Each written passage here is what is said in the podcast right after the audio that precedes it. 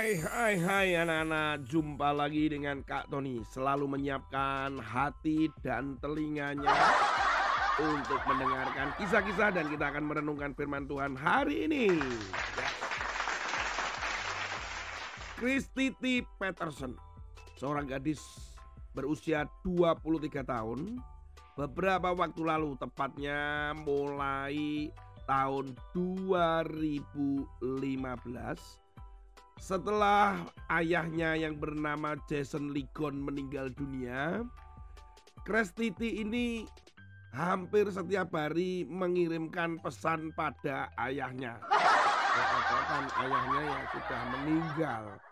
Tapi karena dia begitu kangennya, begitu rindunya dengan ayahnya, maka dia setiap hari bahkan mungkin pagi, sore dia selalu menuliskan pesan-pesan kepada ayahnya.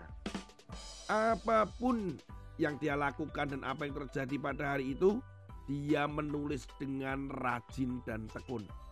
Dia berharap bahwa ya memang bagaimana bisa dijawab, wong papahnya saja sudah meninggalkan begitu. Tapi karena dia itu cinta sekali dengan ayahnya, Bahkan ketika dia lulus kuliah, bahkan dia sempat sakit kanker dan dia sembuh pun dia cerita kepada ayahnya lewat SMS atau pesan yang dikirim ke nomor ayahnya. Kira-kira apakah ya dijawab?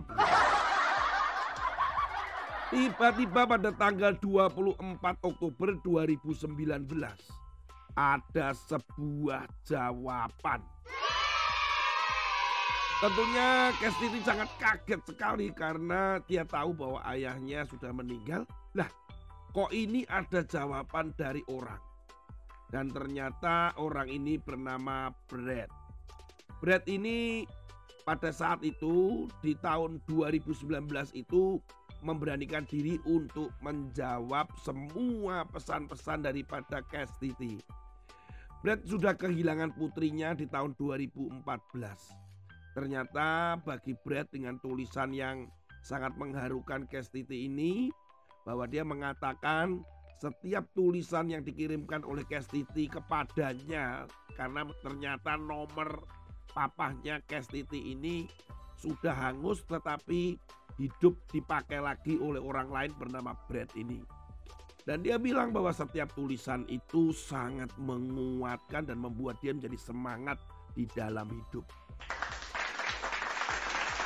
Dia membayangkan putrinya sendiri yang menuliskan itu. Dia membayangkan dia juga kangen dengan putrinya yang sudah meninggal. Membayangkan bahwa putrinya sedang bercerita tentang kehidupannya. Tidak menyangka ya, ternyata yang satu kehilangan ayahnya, yang satu orang kehilangan putrinya. Dan selama empat tahun, kisah-kisah dari Kestiti dari pesan-pesan itu menguatkan Bapak Brad yang sudah kehilangan putrinya. Mereka bertemu di dalam ya di dalam uh, chatting atau dalam pesan-pesan itu. Wah, Kestiti sangat sayang ya sama papanya. Demikian pula Brad yang sayang dengan anaknya. Firman Tuhan hari ini kita membaca di dalam Amsal pasal 28 ayat 24. Siapa merampasi ayah dan ibunya dan menyangka bahwa itu bukan suatu pelanggaran, ia sendiri adalah kawan si perusak. Artinya ayat ini tuh sebenarnya siapa yang menghormati. Jadi kalau kalian tidak menghormati orang tuamu, kalian tidak sayang dengan ayahmu, tidak sayang dengan papa atau mamamu, kalian ini disebut dalam ayat ini kamu ini temannya perusak. Dia adalah orang-orang atau anak-anak yang benar-benar itu jahat di mata Tuhan. Ingat tentang menghormati orang tua. Ini adalah hal yang penting yang anak-anak yang harus tahu dan Kak Tony berkali-kali sampaikan. Walaupun mungkin kamu pernah di ya mungkin pernah dimarahi mama papamu atau mungkin kamu pernah ya pernah dipukul oleh papa atau mamamu. Apa pun yang mereka lakukan terhadapmu, hari ini atau mungkin di masa-masa yang lalu, tetap perintah Tuhan sama. kasihilah dan hormatilah orang tuamu. Kata-kata menghormati orang tua itu sekali lagi Kak Tony ingatkan bahwa itu setara dengan seperti menyembah Tuhan.